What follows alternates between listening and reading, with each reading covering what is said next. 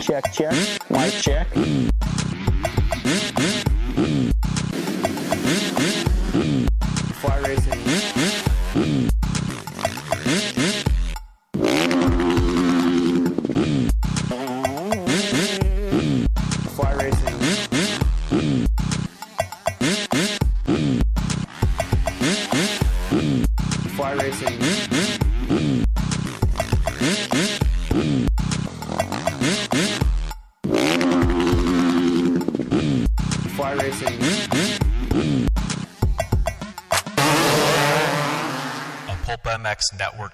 Network production. This is the Fly Moto 60 Show. presented by Maxxis Tires, Pro Taper, and Get Data. On PulpMX.com, taking your calls and looking ahead to the races with your host, Steve Matthes. Yeah, welcome everybody. To the Fly Racing Moto 60 show. We are live. Uh, 702 586 Pulp. Give us a call. It is 11 a.m., June 30th, Thursday. Red Bud coming up, round six of the Lucas Oil Pro Motocross Championships uh, coming up this weekend. And we got lots to talk about when it comes to this race. Michael Antonovich, Jason Thomas will join us. I want to thank the folks at Get, ProTaper, FMF Vision, Maxxis, Plum Creek Funding, all on board with us, as are you. Thanks to the folks at Fly Racing. Get it at motosport.com. Get it at your local dealer. Uh, go to flyracing.com. Check out the Formula helmet. Check out the 2022 Kinetic Mesh. Love this stuff and uh, doing really, really well. I hear uh, good colors, uh, lots of sizes available, and uh, yeah, it's lightweight and it's super, super vented. Fits great as well. Thank you to the folks at Fly Racing. Formula helmet. If you're in the market for a helmet for yourself or uh, your wife, your kid, whatever it is, please do yourself a favor and go to the uh, flyracing.com website and read up on the Formula helmet and the technology behind it, whether it's the Conehead EPS, whether it is the Rheon technology. It's really something else, man, with the Formula helmet. The guys at Fly Racing have put a lot of work into it, and they've done a good job.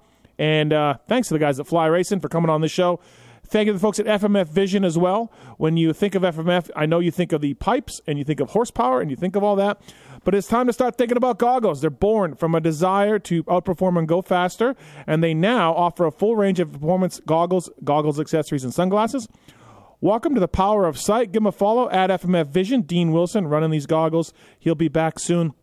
Uh, Zach Osborne, FMF rider as well. Kyle Peters and the crew over there running FMF uh, goggles. So it's the uh, privateer proven. They got a program there where they're rewarding privateers uh, that, with cash, and uh, and they got also they get to be engaged on FMF's marketing platform as well. And visit fmfracing.com to learn more about that. If you're a privateer, you can uh, get some exposure by running FMF Vision. Thank you to the folks at Maxxis. Maxxis Tires, uh, MXSTs developed by Jeremy McGrath and uh, used by A-Ray and Cade and more. And uh, light truck tires, trailer tires, mountain bike tires, great mountain bike tires as well. Maxxis.com for more information on that. They support a lot of things on the pulp universe. And so we support those guys. Maxxis.com. If you haven't thought about them, check them out uh, and read about the tires, read about everything that's going on at Maxxis.com. Uh, taking your calls, holding things down over there. He is back from a one week uh, off vacation. The Tits Legendary Tits, what's up? Rested, rejuvenated, and ready for more. And Ryan Dungey Yeah. coming on strong here, right? I like his odds. Yeah. Yep. He uh, got he had a podium robbed from him with uh, when his teammate goes out with that ankle injury. Freaking guy, man. I Yeah. tell you what. he had it. He'll get it. I think so. it. I think it so. comes. You look at these next few tracks when it comes to Ryan Dungey. You look at uh, Red Bud and Southwick and Millville, and they're all right Got up podium written all over it. Yeah, absolutely. Uh, let's get our first guest up if we can. We are going to give away some uh, Fly Racing Zone Pro goggles today on the show, as well as some FMF goggles, of course, uh, from the uh, from the folks at FMF. So we got a lot going on. 702-586-7857 if uh, you want to give us a call and uh, and talk to um, talk some moto, talk some uh, Red Bud, man. Um, should be fun to do. And uh, yeah, looking forward to that. 14 points. Uh, Chase Sexton is up on uh, Eli Tomac, uh, and we're halfway as well. So uh, that should be interesting to see how that goes. And uh, the other news today Ken Roczen, World Supercross. We're going to touch on that as well. So we will touch on that. Um, and Motocross the Nations, that talk is ramping up. So uh, we'll talk to our guests about that and more. 702 586 7857. Let's talk some Red Bud. First up from Swap Moto Live, it is Michael Antonovich. What's up, Anton? How are you? What's going on, boys? How are you? How's things at Swap Moto Live? It's going. Yeah? It's going, huh? Uh, hey, I hear myself back. Oh, you do? Okay. Yeah. Uh, we can try to uh, fix that if we can. Um, uh, hold on. Let me see. It is still happen? Yeah, it's still happening.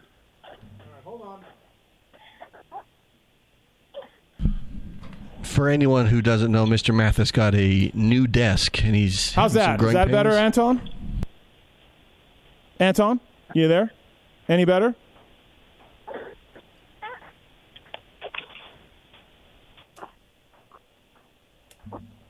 All right, any better, Anton? Any Are better? we good? No. Is that okay? Uh, no, it's still there. What about now? How's that? Any better? Uh, yes. Nope, still there. All right, we'll give you we'll give you a call back on uh, on something else here. All right. Okay, no worries. All right, sounds good. Uh, Michael Antonovich, we're going to give him a shout back here. Technical problems, I blame Tits Legendary. Fly Racing, by the way, Moto 60 show. Great radio. Should have given us your thoughts on Ryan Dungey. All right, is that better? Yeah, hey, Anton, you back? Yeah, can you hear me? Yeah. Okay, cool. How is it today? Hey, man, first timers, we all make mistakes. Yeah, you know, just starting this, just starting to stream and stuff, just trying to figure Yeah, it out, right? you know, first timers here. Yeah. Yeah, yeah, exactly. Uh, hey, let's get uh, let's get into this. So we're halfway done here after this round. Uh, it seems like Sexton Tomac are breaking away. Roczen's had a bad high point Moto One. Anderson's made some mistakes. It seems like we're starting to see a bit of a break. Uh, Anything could happen, but right? Yeah, I think so too. And uh, I think Ken and Chase have both even, or Eli and Chase have both even said these next four are the ones that really count because they're the four pretty much marquee tracks of the series Redbud, Southwick, Millville, Washougal. And getting through these with all the points that you need so that you can kind of go in maintenance mode for those last four is going to be important. And I think, yeah, Chase has got just such a tremendous lead, and Eli is multi-time champion. I mean, he's the outdoor guy, so I think it is going to break down to those two guys as this thing plugs forward. Uh, yeah, I think um, like look, anything can happen, right? But we did wonder about Jason Anderson's mistakes, and some of that is coming through. We did wonder about Kenny being able to keep it up. Uh, be consistent. That's kind of coming through. You don't want to make any assumptions going forward, like you said, but um, you know we were wondering about Sexton and mistakes. So far, none really.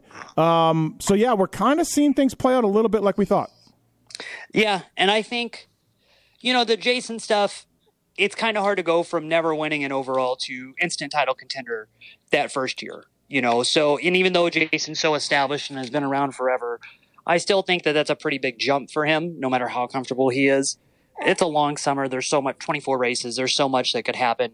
And for Ken, I think it was still, as much as he's, you know, I'm here, I'm back, I'm confident, I'm ready to go, I'm committed to this it's still going to take some time to get right to where that edge is. And and what he said to us so many times when the bike's not there 100% and he's not there 100%, well, dude, you kind of can't have those happen, especially if Ken and Chase or if Eli and Chase are on those days, you know. So Yeah. it is it is already going that way. No, it is. I've been impressed with Chase Sexton's uh, consistency here. Yeah, and I think, you know, Thunder Valley Mulligan aside, it's going really, really well. I think it's pretty impressive. Um, and on on pace with where we thought he would be at this point in his career, I think. After after seeing how good he's been on the big bike. Yeah, I agree. I I I, uh, I think it's been remarkable. Uh, Redbud, the, I can't. I mean, they're all good at Redbud, right? Maybe not Anderson because he hasn't ridden that much and he hasn't won that much, but the other three guys, I can't think of somebody who's extra special at Redbud. Uh, it's a great track, right? It's it's it's um, really really well done. They they're all going to be good at Redbud. Yeah, and they and they've all had, you know, as good as they can be there, they've all had issues there too. You know, think of the times that Eli had a bike issue or that Ken's had issues. Maybe the Chase has had something, you know, just because it's like the ultimate track doesn't mean it's the ultimate day for everyone. So this could be a big test of how this goes. You know, 85 on Saturday is the expected temperature. They always do a great job of prepping that track. So it's going to be a real, real test of a guy's stamina, their machine, everything this weekend. They're going to be encouraged to go out all out like they haven't been yet this year. Yeah, you think about the next tracks. This one, right? Um, uh, tough. Southwick, we all know what that can do. Millville is going to be hot and humid, right?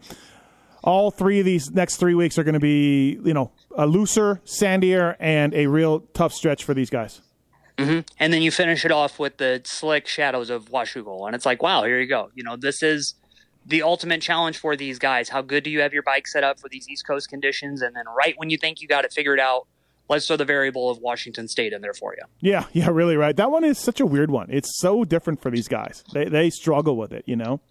Yeah, and I mean, I see how because having raced that track before, it's a challenge. You know, it, it really is where you think stuff is going to be, how traction is, lines, how much your eyes have to adapt to the shadows. And after you've spent so many weeks and so many months racing on soft conditions, practicing on soft conditions, and you're right back to dry select hard pack. Yeah, absolutely. That's uh 702-586-7857 uh 702-586 pulp. Jake, what's going on, man? What's your question? Hey, Steve. So, if I can make sense of this, um, as far as the field, you know, you see how we don't really have as many people, I guess, like your privateers that kind of explode and oh, he got a top eight, and now he's talking to teams, et cetera. Um, do you think that's because of all the training facilities, You mean like like, private facility babies?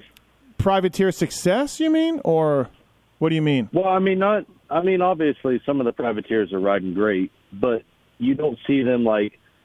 I mean, a lot of them you don't even see them breaking the top ten. Like you kind of know going into the season, these guys are going to be top ten because they all went to facilities. They're all pros. They've all trained. Like the other guys don't have that.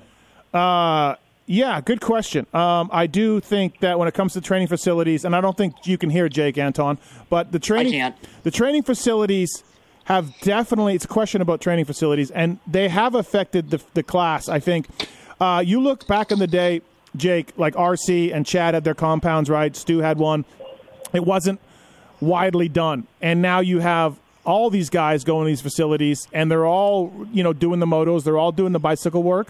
So yeah, I think you're right in effect that training facilities have, have closed things up. There's no secrets anymore, right? There's no what's this guy doing or what's going on, what's his program or whatever. Thanks to Baker and all the different riders he's had, and you have amateur programs and you have amateur facilities, and everybody kind of knows the information is out there. So.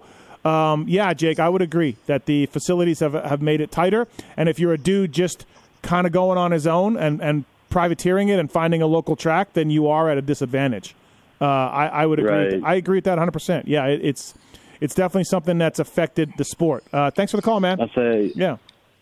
Um, You know, I was just to- going to say you were talking to, about to go on with that too the thing that i hear so many guys especially dudes that have spent time in california say is that when they go back east to georgia or florida or the carolinas the time that they spend in the car uh, is so cut down the time they spend in traffic all these things all of the distractions are gone for you to really hone in on what you got to do there is no I can go off and do this, or my day's going to get eaten up because something happened on the 15 freeway.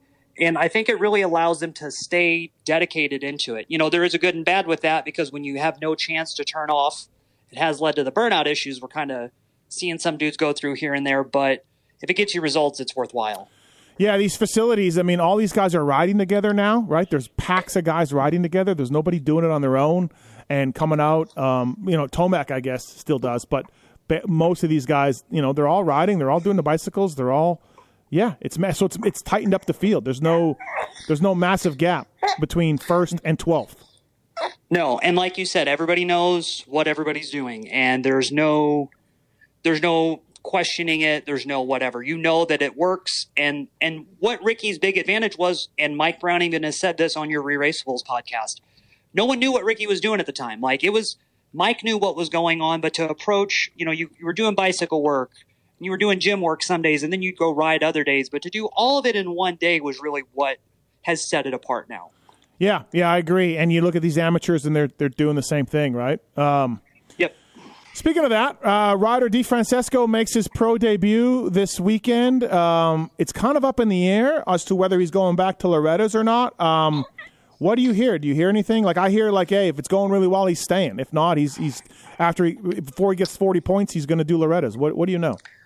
Uh, I've heard both. I've heard it can go, you know, the same. If it's going really, really good, why not keep him on? Because, you know, what's there to accomplish at Loretta's this year? Because he's already done it all. Um, but that would also be a pretty big knock because from what it's kind of looking like, the, the talent level at Loretta's, particularly in the A class this year, is down with Romano, LeBlanc, and then potentially him now being out. Mm-hmm. It's going to be a different year down there for sure. A lot of attention, and it's been going this way for a bit, but a lot of B class hype now. Yeah, I feel like Um, that's that's been a few years now where B B is the new B A. really taken Yeah. over. Yeah, yeah. But I mean, this year I think more than ever in recent years because we've had. If you look back to like 19, you know there was Jett and Jalek that were going to go pro, and then 20 you have guys that are down there. Uh, who was it? Style. I can't remember who was 20, but then last year there was Levi. There's always some dudes in A class that you're waiting on the cusp, but now that more dudes are making use of this AMA Pro rule, we'll see what it does from here on out.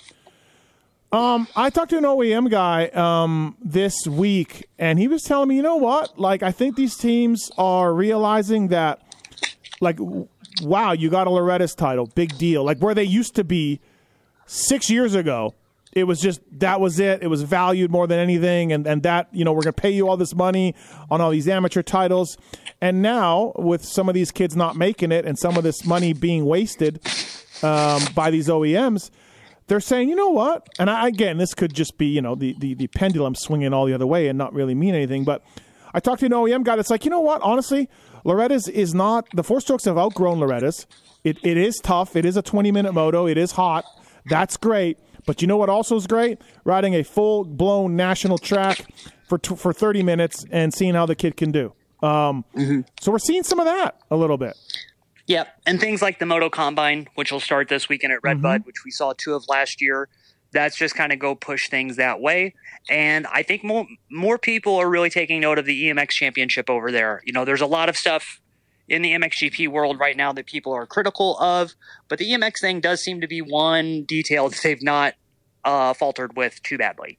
And if we could replicate that same thing here, get these guys, especially these younger guys, to race more and race on the tracks that they're going to go to, why not? You know, the Seth Hammaker thing of him growing up in Pennsylvania but never really racing High Point. The fact that that was a big case at him winning, you know, the races a couple weeks ago, that that would never happen, I don't think, anywhere else. MotoGP guys have ridden Catalunya and most of these tracks so many times. Same thing for F1 dudes. You know, because that's where your development series stuff goes, is those same tracks. To incorporate that into the same weekend really would push all of our sport and the progress of everybody up to the next level. And that would be a much more useful effort than, hey, I'm going to go live at this training facility 52 weeks of the year and then race for five weeks. Yeah, the I, I get when MX Sports says, "Hey, man, uh, we get that you guys like the EMX program and you- you'd like us to do it. and We're trying these combines, combines." But MX Sports, and and, you know, is saying like we can't fit everything in a day. Like the, we can't we can't do everything in one day. We're trying to get a one day format here. We can put the combines on Friday. There is one, I think, tomorrow. One moto f- tomorrow, and then one moto on Saturday, I believe, for this combine. And that's the way it's going to have to go. Their teams are going to have to go in early to watch this stuff.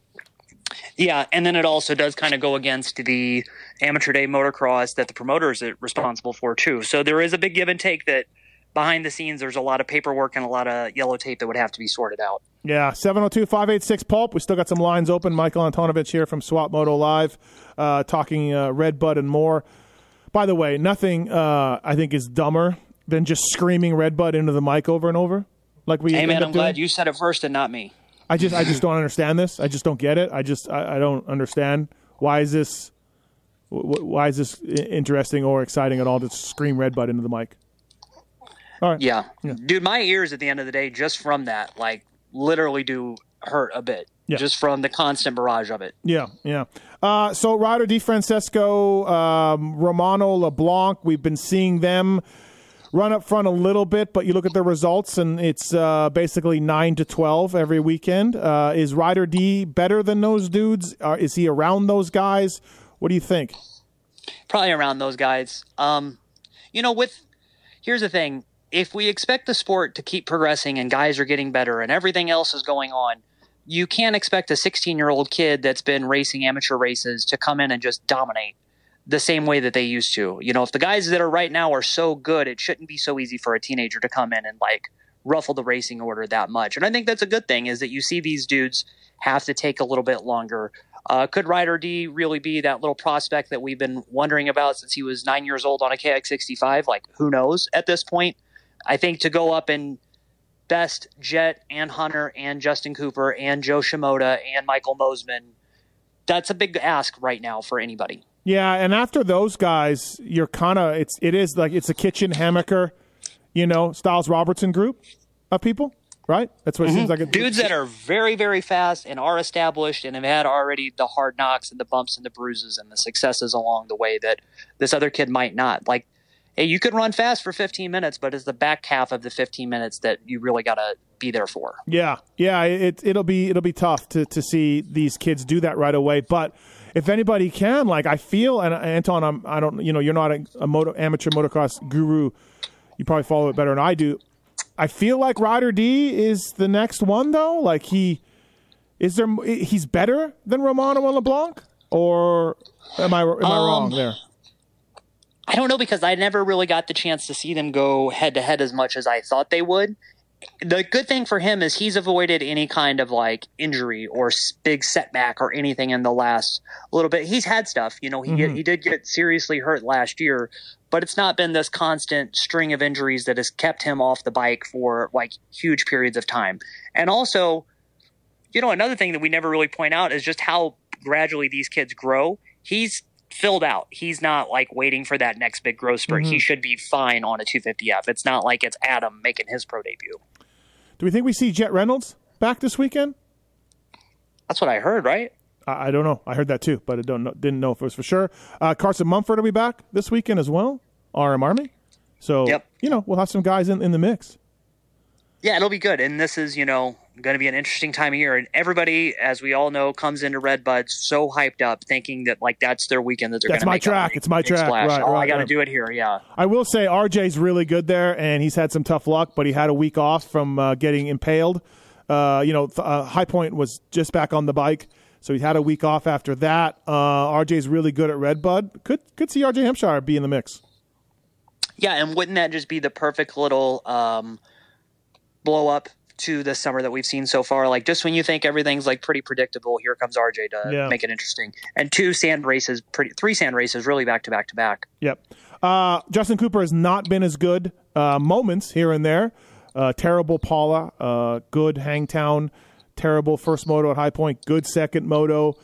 Been up and down. He's coming back from injury. Um, not as consistent though, Anton, uh, to challenge the Lawrence brothers.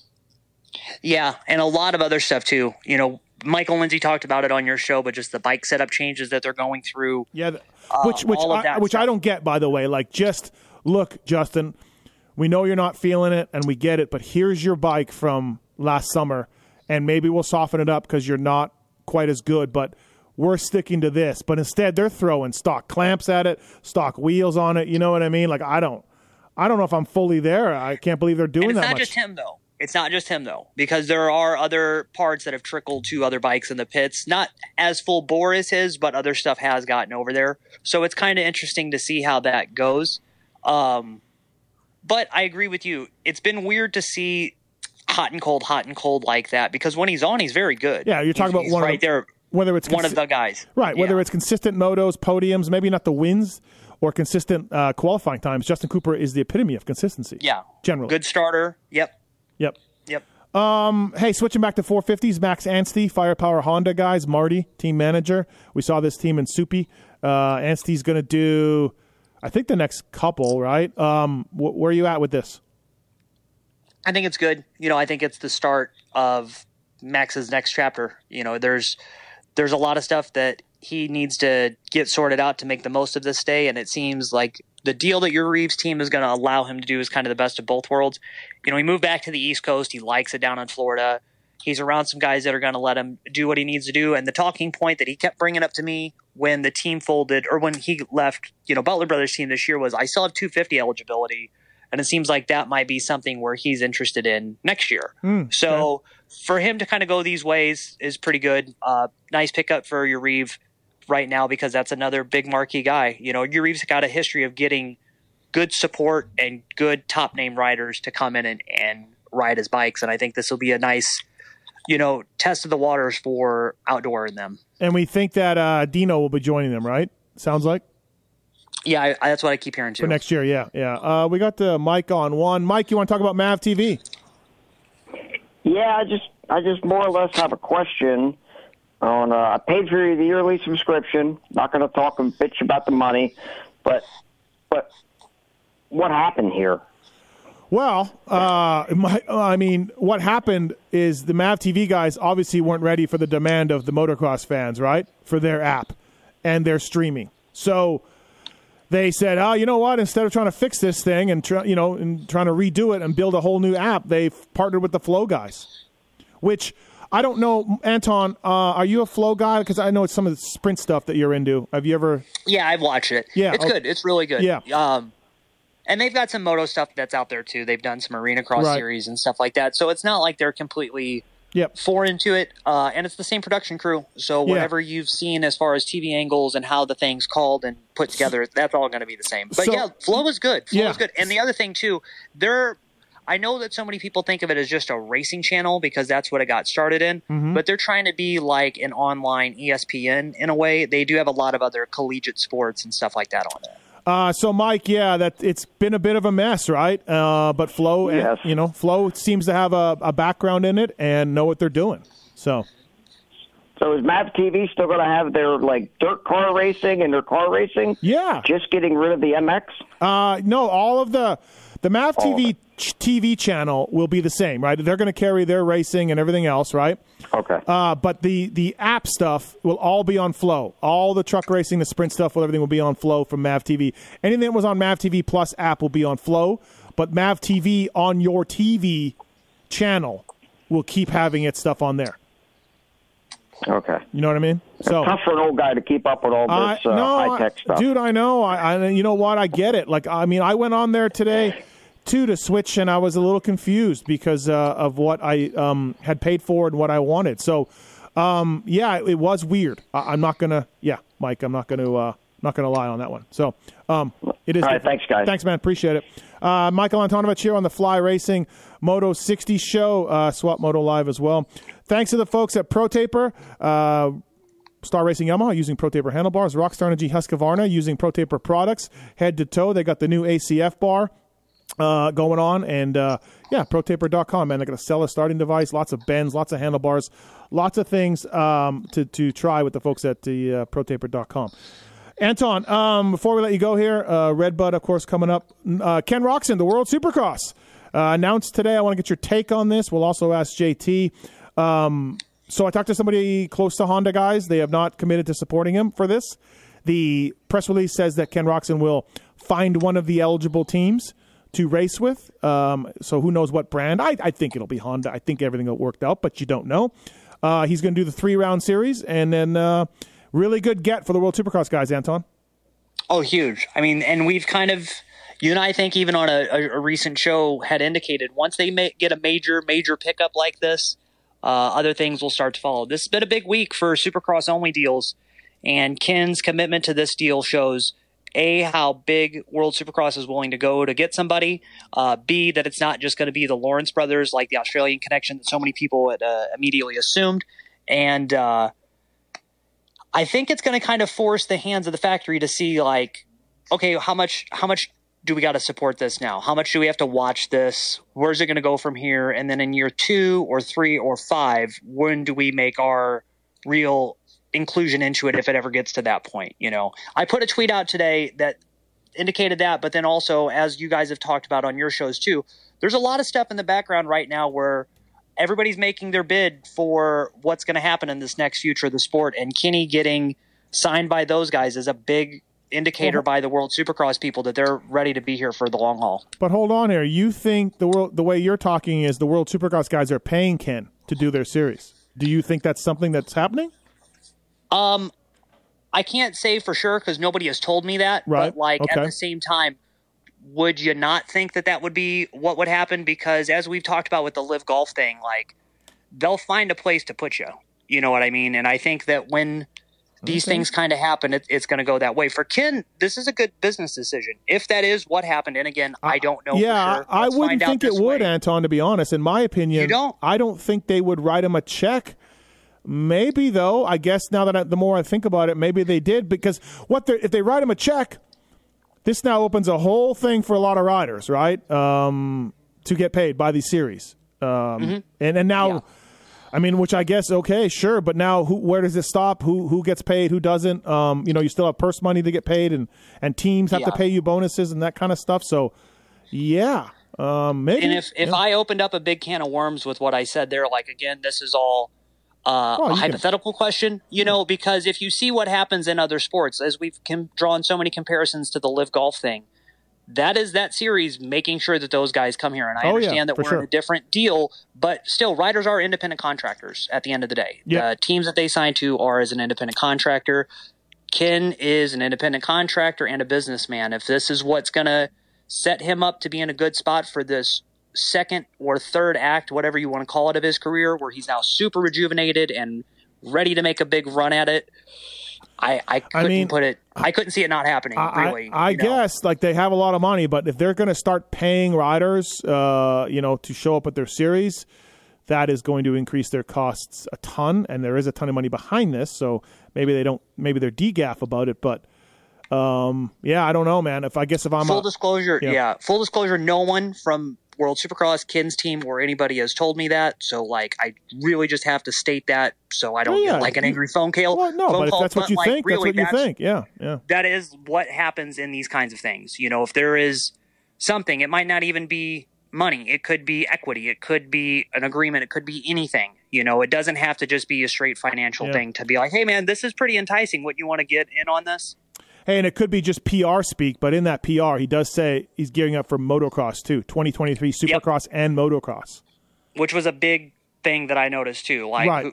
Like- that could go a million different ways, especially as We you know, all- next summer's win, it's supposed to go head to head. Well, we all think Jett's going to be 450 motocross next year, right? And that's sort of what Yeah. we're. So we're all doing the math and being like, well, Kenny must be Supercross only. That makes sense. He's at the near the end of his career.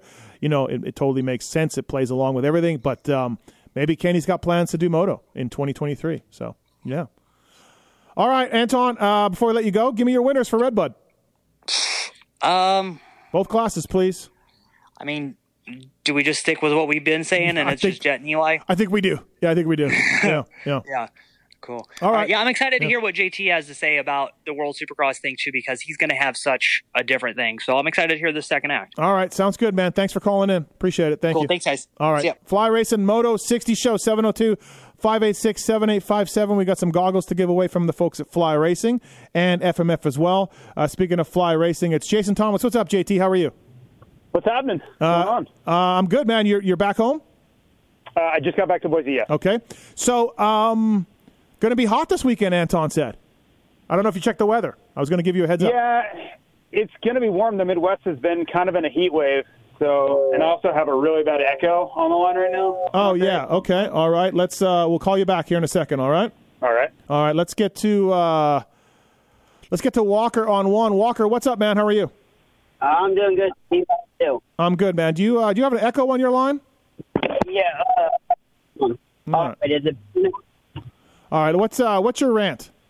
All right. So uh, my rant right now is MX Sports wants so much money to do a race, right? From, from these riders, right? I mean, it costs a lot of money, especially for us privateers. Okay. And we show up, you got to wait like three or four hours in parking to get in, like a high point. It was ridiculous. And then you show up, and these tracks are just absolute shit. I mean, sawdust and mulch, and like, I mean, there, there comes a point where it's like, why are why are these privateers even spending the money to go continue to do this? And it's just like a shit show. Like MX Sports is going to charge you if you're sitting in line breathing at one of their races. Yeah, I mean, uh, I don't know what to tell you. Like, uh, yeah, you know what? There's there's there's record guys, not record guys. Every time, every national this far, so far this year has had tons of signups, right? Mm-hmm. So people are signing up. Like people are doing this. Uh, I get your rant. I understand it, um, but people are signing up. You know? Yeah, and and it's crazy. I mean, like, I mean, I know there's a lot of people getting in, but hell, half the privateers can even park in the pro pits at High Point. I thought they fixed those pro pits a little bit to make them a little fit a little better. But man, look, the the demand is there, dude. I get it. The purse money's not great, and the the the parking isn't great, and all of that. But dude, the the riders are still signing up. Yeah, crazy. You know, uh, also, one more rant, Steve. I know you like United Airlines, Yep. Or that's that's what I've heard you say on the record. but United lost my bags twice and canceled three of my flights for High Point. So fuck United Airlines. Well, uh, yeah, dude. The, all the airlines are not doing well right now. They are canceling flights. They can't handle this this uh, surge because they canceled. They cut back for the pandemic. They're all. It seems like all of them have a bit of a shit show going on. You're right, Walker. Yeah, you, so you think Racer X will hire me since now Jamie's uh, vital Jamie? Yeah, yeah, absolutely. Yeah, I think you're in. You're in. Okay. Thanks, man. Yeah, 'cause Appreciate it. Jamie. Thanks very much. Yeah, Vital Jamie in the mix. Um, let's uh, let's get try- JT back on one if we can, uh, tits, and uh, see if this works a little better. We'll we'll, we'll get to um, the technologically uh, technolo- technology um, fixed here. Jason, what's up, man? Hey, can you hear me? Yeah, what's happening? Yeah. Um, did you see the? Uh, hold on, I got. Oh, Can you hear me? Yeah, you're back. What's up? Okay. Did you see the list that Denny Stevenson posted? Uh, nope, I did not. Okay, so it's a top ten of all 450 riders right now. Okay. He puts Tim Gajser in first because he hasn't been contested all year. But Yeah. there's no one fast over there right now. Is this a list of like what? What is this a list of? Just riders? It's got so Gajser in first, Sexton in second, Eli in third, and Roczen in fourth of like all-time 450 this year. Um. Okay. I mean, whatever. I don't agree with that because with no Herlings and no Febvre, no no healthy Febvre, Gajser hasn't been pushed. I'm not sure. No. I'm not sure we can put him number one. But I'm not going to lose any sleep on this on this list of Denny's. You know. So where would you put Gajser if he came over here? Uh, well, the tracks are so different and everything else. But Gajser's Gajser's right in the mix. I think he's right in the mix A to little win. bit ahead of Curly. I would. Yes, he's better than Cairoli. Yes, absolutely. Yeah, Yeah. exactly. I just thought that was ridiculous to put him in first overall. Yeah, I mean, honestly, I didn't see it. I'll, I'll have to concede to Denny. But uh, uh, hey, you want to win some goggles? Absolutely. All right, I'm going to put you on hold. We'll get your information, all right? And you can uh, win some goggles here. You could pick Fly Racing Zone Pros or the FMF, all right? Perfect. Thank All you. right, thank you. Appreciate it. Uh, let's get to JT. JT, is that any better? How's that? Uh, yes, I, I think uh, I'm still echoing on my side. All right. Let me uh, call you right back on the uh, FaceTime. All right, thanks. Oh, boy. Here we go. I blame Tits, honestly. He was gone a week, and uh, it's his issues. And, uh, yeah, I blame Tits. All right. Here we go.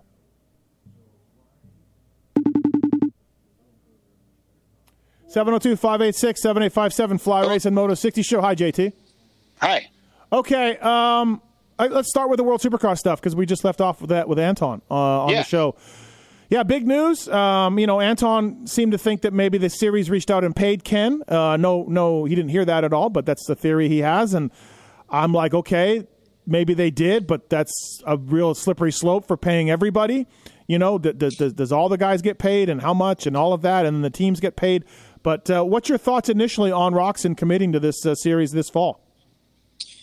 Well, uh, it's a little bit surprising to me. Um, I'm uh, I'm curious to know all kind of all the politics that are going on behind the scenes because I have to think everybody is calling Honda and calling every OEM, and there's so much political leaning going on and leveraging, and I just imagine that's what's happening behind the scenes nonstop right now. Um, you know, as for if they, I, I would I would agree they probably had to compensate Kenny to go somehow. Um, but I don't necessarily think that it creates problems because that's just the way the world works. Like those guys are going to get more offers and, and a better package than other guys are going to get. You know, like if if they want Ken Ken Roczen to go, they can't offer them the same thing that they're offering Brandon Hartranft. They just can't. That's not going to work. It's not how No, for you know sure. most negotiations go. You know, so I, it, to me, it only makes sense that they would have to dangle some sort of carrot. Otherwise, he'd just be like, eh, he makes a lot of money. He doesn't really have to do anything he doesn't want to do. So for him to go kind of globetrot around the world and do these events, I would think there has to be some sort of you know incentive on the other on the No, other side to do it. I get it, but no. So like just like Bercy or Paris, right? You get paid to show up and you do all that. Yeah. But dude, you you you start tr- tr- trekking these guys and paying them startup money. You're paying a purse that's double the uh, American Mhm. Supercross series. You're paying the teams a stipend to go there. And now you're renting the building and all, and you're trying to get this back on ticket costs. It's a lot, I didn't say yeah. any of this is going to be financially prudent. Yeah, I, I didn't say Yeah, any of that. I, it's I'm not. just saying if Right. they, I mean, when you, but but these guys, these same you know promoters, if you think about their track record of doing like these events in Australia, which is what we would know them mostly for, they've they're on record as paying the most out of anybody. Like some of the numbers that they they throw around to these guys to come to Australia is, is crazy. You know, for our sport anyway. So I don't have any doubt that they're willing to go big on serious money with this stuff. Now I don't know that that'll ever be recouped or is a sound investment or any of those things. That's that's way above, uh, you know, my even comprehension of the, their business dynamic. But I, I that's what I think they're doing. Yeah. I, to get to get Ken Roczen to go to these races, you're going to have to come up with some money. It, it's just that simple, in my opinion. Yeah, yeah, no, absolutely. But I would think it would come from the team, not from the promoter. But why would but why would Honda pay him more to go to those No, no, extra no, races that were not budgeted for? Well, uh, yeah, exposure, right? They'll find, you know, why, you know, exposure bonuses, that kind of stuff. But I'm talking more like MDK or Rick Ware Racing or DAC or you know any of these. but what do they get out of it? Well, they get results, they get wins, they get you know sponsor money. You know, that's uh, just like any team. But I I don't believe that there is a huge appetite right now and, and the way you have to understand also that the business market that we're in like things are not as good as they were even though I mean a year ago forget about 2 years ago things are harder right now so asking for money for for extra is is much more difficult I don't think there's a huge appetite for teams who are like, yeah, we we need some athletes in that World Supercross thing, man. Like we we will pay up to get guys there. I don't I Well, don't no. believe that's the situation. But they have eight teams going. That's what I, one of these. No, I know, but I'm saying like- from their sponsors. Like you're saying that those teams are going to be able to pay riders. They have to get money from sponsors. I don't believe that sponsors are really like, yeah, we're in. Like, tell us what it's going to cost to Mm-hmm. fund this thing. I, I don't believe that's the situation. That's me personally being and knowing where a lot of companies are at right now. I don't believe that they're like trying to spend anything that they're not contracted to spend already. Well, the you know the the fact that they've got announced and approved as teams and they're they're excited about this series makes me think that they think that they can turn a profit or you know not not lose too much money by going racing with riders in Well, these three rounds. So right. you know just traditional Right. racing And- model. I think they are dependent on that stipend from World Supercross. My only point was I don't think that teams have any money extra at all to like fund this in a you know like it's not like oh we have all this extra budget no problem we can do, go do extra three races and we can pay our guys to do extra three races. I don't believe that's there right now. Hmm, okay, well, yeah, interesting to see, but yeah, big name, big get for those guys. Yeah, it's huge. Yeah, That's yeah. huge. I, I was, I don't want to say I was shocked um, because we all kind of like thought about it. Like, you know, there's a short list of guys, Yeah, Marvin, Marv. and a few Right. guys are, yeah, we all think are, are on their list. But I didn't, I wasn't sure they were going to get a guy like that because Roczen's arguably, I would say, top three biggest name in the sport, you know, worldwide. So Yeah. that's, that's a huge get. Speaking of Get, uh, Get Data, if you want a discount from the folks at Get, two stroke and four stroke ECUs, email us using the contact form on PulpMX, and we'll pass it on. The folks at Get will uh, get you a discount. Uh, Antonio Cairoli was using the RPM dashboard here in America and pulling those hole shots, attaches to your front fender, and uh, gives you an idea of what kind of RPM you want. Their two stroke and four stroke ECUs are great as well. Email us using the contact form on Pulp. We'll pass it on. Fly Racing, flyracing.com. Kinetic Mesh is out. Get it from motosport.com. Get it from your local dealer. Uh, all right, JT, a couple things to uh, touch on. 14 points for Sexton. We're hitting round six right now. I still think Tomac's got enough in the bank, especially coming up at these races. Uh, Sexton's gone on record as saying he needs to get better in the sand. We are coming to sandier based tracks here, and uh, I, I'd like Tomac still to get a hold of this thing, but Sexton's been good. Yeah, he has been. Um, you know, I, I think he just needs like that little extra one percent, not not of speed, of just just finishing, just finishing the deal. Um, it, it seems like every weekend there's just whether it's his own crash or whether it's been he didn't feel good in the second motor, the bike setting was a little wrong. Like there's just like that tiny little bit. And having said all that, he's still your points leader, so you can't you can't hate on it too much but I do believe like you give him that extra one percent that he seems to be missing, and he's going to be on fire, like winning a lot of races and extending that points lead. Yeah, yeah, absolutely right. Do you think Redbud favors anybody in particular? I don't really. You know, they're all good. Um, you know, they're- anything, anybody like Anderson, Roczen, Sexton, Tomac. I don't know if this track favors anybody. Not really, but you know, the only guy that I've never watched this race, and, and I should probably do my homework, but I've never been watching this race and been like, man, Anderson's really good this at this track. Like, I don't think ever that I've said that. So, not that it favors anybody, but if somebody I had questions about was he going to be as good, would be Anderson, and, and maybe he will. Like he was pretty good at High Point, uh, but that's the only guy that I've never watched at Red Bottom and, and kind of had that thought. Everybody else I've had that moment with. I think. Yeah, yeah. Um, I don't know if he's raced that many, right? He's been hurt a lot. Right, Yeah, he sure. hasn't, hasn't done a whole lot of nationals for sure. Um, 250 class, uh, Lawrence Brothers. Yeah, looking good. Uh, I do. You know what? Like, you know, both you and I are on the same record as thinking about Jett and winning this series and you know being elite and all of that. And I get it. and I understand that. But man, I could start seeing Hunter putting a little more heat on him going forward. Yeah, I think so. But man, Jett's been able to withstand everything, right? It's like Hunter keeps throwing the kitchen sink at it, and Jett is sick and he's a little bit slower. And then the second moto, he finds a way to figure it out. And then, oh yeah, he's also won uh, every race uh, along the way. So it's it's really tough to if you're Hunter, you, you're trying to figure out like what do I have to do to beat this kid, right? And it's like he knows him better than you know 99.9% of people on earth but he still has to be wondering in the back of the head is like i'm riding the best i've ever ridden i got my starts figured out finally i didn't crash and he still freaking beat me at a at one of my better tracks which is you know high point was the first his first podium ever at that track so I, he has to be it's kind of like bittersweet right? I'm sure he's very enthused and there's a lot of reasons for optimism but he's probably also in the back of his mind like really frustrated at this 18 year old and i'm going to use the word brat because i'm sure that's like hunter probably you know that hunter's thought process. It's like i can't freaking beat this guy. I can't beat my little brother. You know it, that has to be tough Uh, Fly Racing Zone, RJ Hampshire has won Red Bud before. He has gone very fast there. Obviously, um, you know, we know what happened to him at Hangtown, and then he took Thunder Valley off, came back at High Point, was okay. Do you think he can can he win? Can he we know how fast RJ can be. Like I still like I don't know about this injury, but if you just took this injury away, I believe RJ can have a moto where he beats everybody, including the Lawrence brothers. Now we, we can't do that consistently. We know all that. But knowing with this injury, do you think RJ can win? Hundred percent. Yeah. Um, I, I have literally zero doubt in that. Uh, it's all the rest of it, and that's been that's been the story for a few years. Um, you just rinse and repeat the same kind of narrative, and it still holds true. Can be the fastest guy, can win on any given day. Also, very likely to throw that away and disappoint you and your fantasy team along the way too. Yeah. Um, it's just it's just at this point we just have to, have to say it's who he is, and until I don't think we're going to see any differently on the 250. I, I think the only chance maybe he gets out of that on the 450, like he can calm down a little bit. That's really all I see changing is when he finally moves up. Maybe he grows out of that because he doesn't have to push the bike so hard. Yeah. A la what we're seeing, maybe what we're seeing from Marchbanks right now.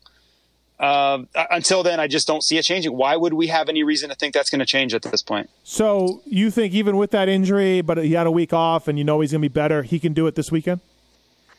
I don't think he's going to because I think Hunter and Jett are on too much of a roll. And Right. you have to remember also that they're going to be, I think they'll be back to 100% health finally. They were still a little bit sick at High Point. That makes it even tougher. Uh, so I don't think he's going to, but is it in the realm of possibility? Absolutely. I, there is a percent, you know, a percentage by chance that he's Right. going to get that done. I just think it's pretty low right, now. Right. Uh, let's get to some phone calls here. JT, you can't hear the guys, but uh, I'll deal with them. Briggs, uh, what's up, Briggs? What's your question? What's up, guys? Good show. Um, question for you. Um, I'm getting a lot of feedback. Sorry. Yeah, go ahead. We'll hang up. Um, so, question: Is there a when they had, um, applic- applied to be part of World Supercross, the teams, did they have to put financials and things in to show that they're going to be able to make it to the gate? I don't know for sure. I don't know if they had to do that, but I would assume so. But maybe not. Like, what do, what does World Supercross care as long as they, you know, can can can uh, agree to fill, to do all the appropriate things, right? So The only reason I ask is because if you get a rider like Kenny that they want to sign, is there a possibility that World Supercross knows that there's a team that hey has X amount of dollars in budget to be able to take him in? Uh, yeah, I would think that they have that in place, right? That part of it with a guy like Kenny. But uh, yeah, that'll be interesting to see. Briggs, we're going to hang up on you here. Uh, he was asking about these teams and um, whether or not they have the financials to support these guys. I don't think the World Supercross guys. I mean, they're going to do a little bit of due diligence, but they're not getting these teams to open up their pocketbooks. Uh, JT. like the World Supercross guys finding out if the teams themselves are financially solvent. Yeah, yeah, and and you know, ready. to I do don't this. Yeah. see how they can. I mean, these are private enterprises, right? Yeah. And unless they just decided to go open books, which I don't think is going to happen, um, I think they have to do their homework, try to make the best decision possible, and in the end, they have to assume some risk. Yeah, it's just probably how it's got to yeah, go. you're not going to really dig deep into these guys and, and figure out, right? So, um, hey, before we go, Plum Creek Funding, if you're looking to purchase a home in 2022, first time buyer investor, Plum Creek Funding has programs to suit your needs. Already own a home? Looking to pull cash out or lower your rate? Contact a professional with over 25 years of experience. They can help you in 12 different states now. Reach out to Zach Morris, uh, Z A C H, at plumcreekfunding.com, 720 212 4685. Zach Morris, Plum Creek Funding. Thank you to those guys. Pro Taper, Maxxis, FMF Vision, Get, all on the Fly Racing Moto 60 show. Uh, all right, JT, before I let you go, Motocross the Nations. I heard from a pretty good source that we're looking at the easy pick, the easy team, that hit the easy button. Sexton, Cooper, Tomac, uh, and I can't, you know, I can't disagree strongly with that, but that's what I'm hearing we're looking at right now. And, and I think that's the team that it should be. I, re- I really do. Um, when you look at Tomac and Sexton, they are the to me the obvious picks for Team America right now with the way they're riding. Now, injuries can change things, uh, politics can change things, but if you have to choose right now, you go those two. And then on the Justin Cooper front, he hasn't been that great comparatively. I, I get it, um, but I think he will get better as we go. And I still think one of the most critical aspects of this race is for the MX2 guy to be able to get a good start. And if if that is one of the most critical dynamics, which I believe it is, who better are you going to get than Justin Cooper for that, right? Because if you want to put Justin Cooper on the inside gate in that MX in those MX2 motos, and you know we all know how important those MX2 scores are. Boom, Justin Cooper. He probably gets a top five start on his 250 in that race, which changes the the whole equation on on that race day on Sunday. Yeah, I, he hasn't. He's been up and down, but um, sure, yeah. You know, you can't argue with that But you, team. who who are you going to go with uh, other than your you know you want to go Barsh, you want to go Yeah. those other guys? I get it, but but I, I know. But in the 250 class, who else are you going to really go there? yeah, I don't know. Yep. Uh, I, I would it's like tough. to, like even yeah. if even if RJ caught fire, you- I don't know that you can trust him in the moment, and you I don't know that I really don't think you can trust his starts consistently in that moment. So it just really gets slim pickings.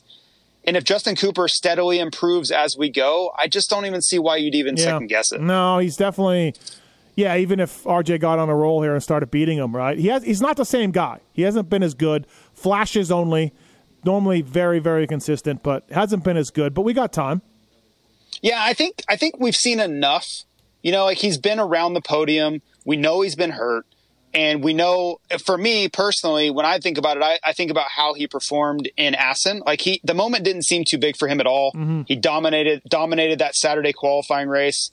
And I, I think he kind of carries an air about him where you could say it's confidence. I'm sure his detractors would say it's arrogance, but he doesn't seem like he's intimidated really by anybody. And I think that's big for that race because there's going to be a lot of pressure on those guys to perform on that day. And you need to believe in yourself a lot that you can go there on a small bike against those 450s and get it done. Look, uh, um, there's still lots of racing to go. Lots of things can happen. If something happens to Sexton or Tomac, you take Anderson. That's a good thing. You know, you got another really good guy there. But if you um, uh, if you, if something happens to Justin Cooper, oh boy, oh boy. Yeah, it gets it gets dicey. Uh, I, I think you maybe go your your 450 route. You bring a guy down. I, I don't know who's willing. Um, you Yeah, know, I, Barcia. Webb or Barcia or whoever, right? Whoever's up for the task. I don't.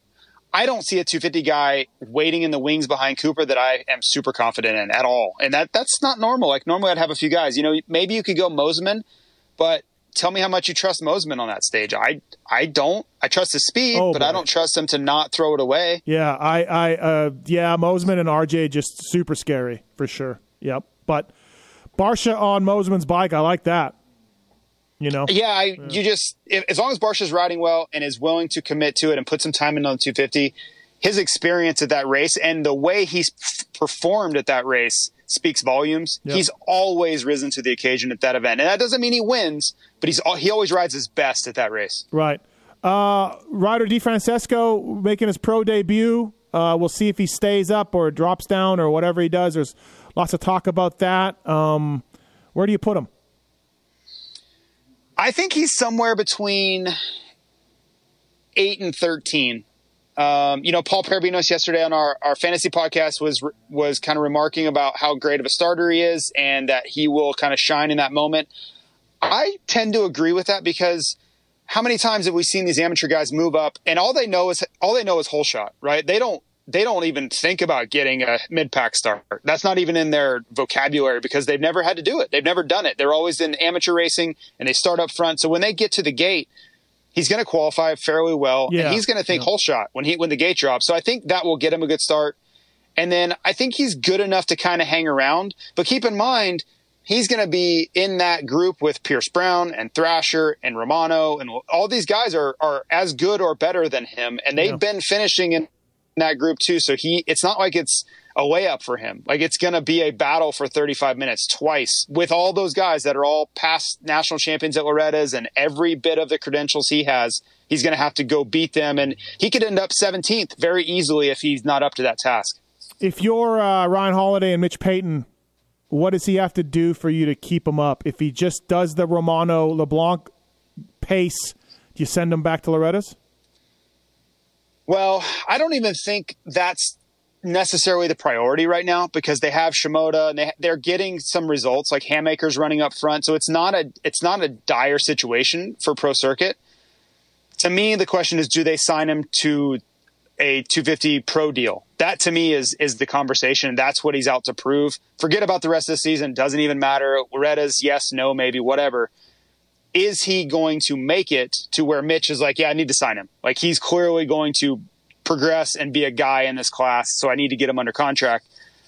To get that done, I think he just needs to show some flash. He needs to qualify well. Like you remember how, you know, Sexton comes out and like qualifies fastest and you're like, "Oh my god, that kid can rip." Like the results didn't necessarily come yet, but he was fast. Like Loretta's one um, just blazing fast on the 450. Like I just want to see something that jumps off the page get a hole shot, lead a couple laps, show that you are maybe not quite ready yet, but you have all the tools. Like you're able to go race with those guys and not get pushed around, Mhm. and you look the look the part. I mean- then I think the re- the rest comes in its own time frame. I know they're saying he doesn't have a pro deal, and I understand that, but this is an Adam Cianciarulo type of deal with Rider D. Unless it's a total disaster, which nobody thinks it is, he's racing for them in 2023, no? I mean, I don't know. I think that's the question. I mean, I think co- come on. I mean- I don't know. I, I I would assume so also, but for him to be sitting in July and not have a contract, that tells me all I need to know. I don't understand what's going on. I thought, I thought this kid I was. agree, but clearly he needs to prove something, otherwise he'd be signed, right? Uh, okay, yeah, I got I got to look into this. I don't understand that. Um, but I, I, right. I Yeah. agree with you. Yeah, I yeah. agree, but I'm just saying, like, if you just look at it on the surface, if he's not signed and it's July, like, clearly they haven't made their mind up. So, you Yeah. know, like, Yeah. if he goes out there and kicks some ass this weekend, then I think that conversation gets a lot easier. Yeah, yeah. I mean, I, I don't know if he will, but I feel like he'll be right around Romano and LeBlanc, and, and that's Yeah, good. just show And me something. Right. Just qualify good once. yeah. Post really good lap time in the race. Like I, I just need some, you know, something Right. that you can hang your hat on. They're like, okay, this guy's got it. Uh, Mumphy's back this weekend. JT, Fly Racing Zone. Yeah, it's good. Mumphy. I, I think, uh, you know, I, I've been pretty harsh on him in the past, but not necessarily because I don't think he's a good rider or anything. But you also have to remember the hype. Like he was the rider Di Francesco. He like there was a lot of hype around Mumpy, right? And I don't think that he's necessarily lived up to that yet. So I just I really want to see more from him because I mean that's what he was built out to do. Like he was he was supposed to be kind of you know air quotes around next. Yeah, yeah, absolutely right. Um, all right, man. Uh, give me your winners for Redbud. I think I'm going to stick on the Tomac train. You know, Anton said it's going to be super hot. I mean, 84 is hot, but it's not. It's not miserable. It's not 2011 Redbud where it's just you know like oh my gosh, people are going to pass out type hot. Um, so I like the way Tomac's trending. It seems like he's gotten better and better, and better. And I think Redbud, if you're not sure of your settings, and Tomac's been searching a little bit with the bike, Redbud's not a really difficult track for the bike. Um, the dirt's soft, the bumps are softer. There's a lot of traction. Uh, so I think I think Tomac gets it done. And then in the uh, the 250, I'm, why would I pick anybody but Jett? I I don't have a reason to pick anybody but that dude, and I don't even think we've seen his best stuff yet. Maybe Fox Raceway was the best stuff, but we haven't seen it in a while, so maybe we get that day again. Yeah, not uh, not surprising to go there and uh, totally predictable, but totally understandable. That's for sure. Yeah, the way we're looking right now. So Yeah, I'm not saying I, I'm definitely not stepping out on a whim, but it's like, why else would you pick anybody? You know, why would you pick anybody else in this scenario? Yep. No, absolutely. Uh, all right, man. Well, thanks for calling in. Uh, you are not. You're off this weekend. It's an NBC race. So uh, I am, we'll- yeah. we'll I actually wish. I was going, but um, yeah, not uh, not my deal. All right, man. Well, sounds good. Thanks for calling in. Appreciate it. Fly Racing. Moto Okay, 60 guys. Show. Thanks. Uh, all right, everybody. That's a wrap here on the Fly Racing Moto 60 Show, presented by FMF Vision. Plum Creek Funding, Maxxis Get Pro Taper. Apologies for the uh, audio issues. We'll get that sorted out. I blame you, Tits. Okay, um, it's my my bad. Yep. Uh, thanks for listening, everybody. Appreciate it. We'll be back next Thursday to talk some uh, Southwick and more. Fly Racing Moto 60 Show.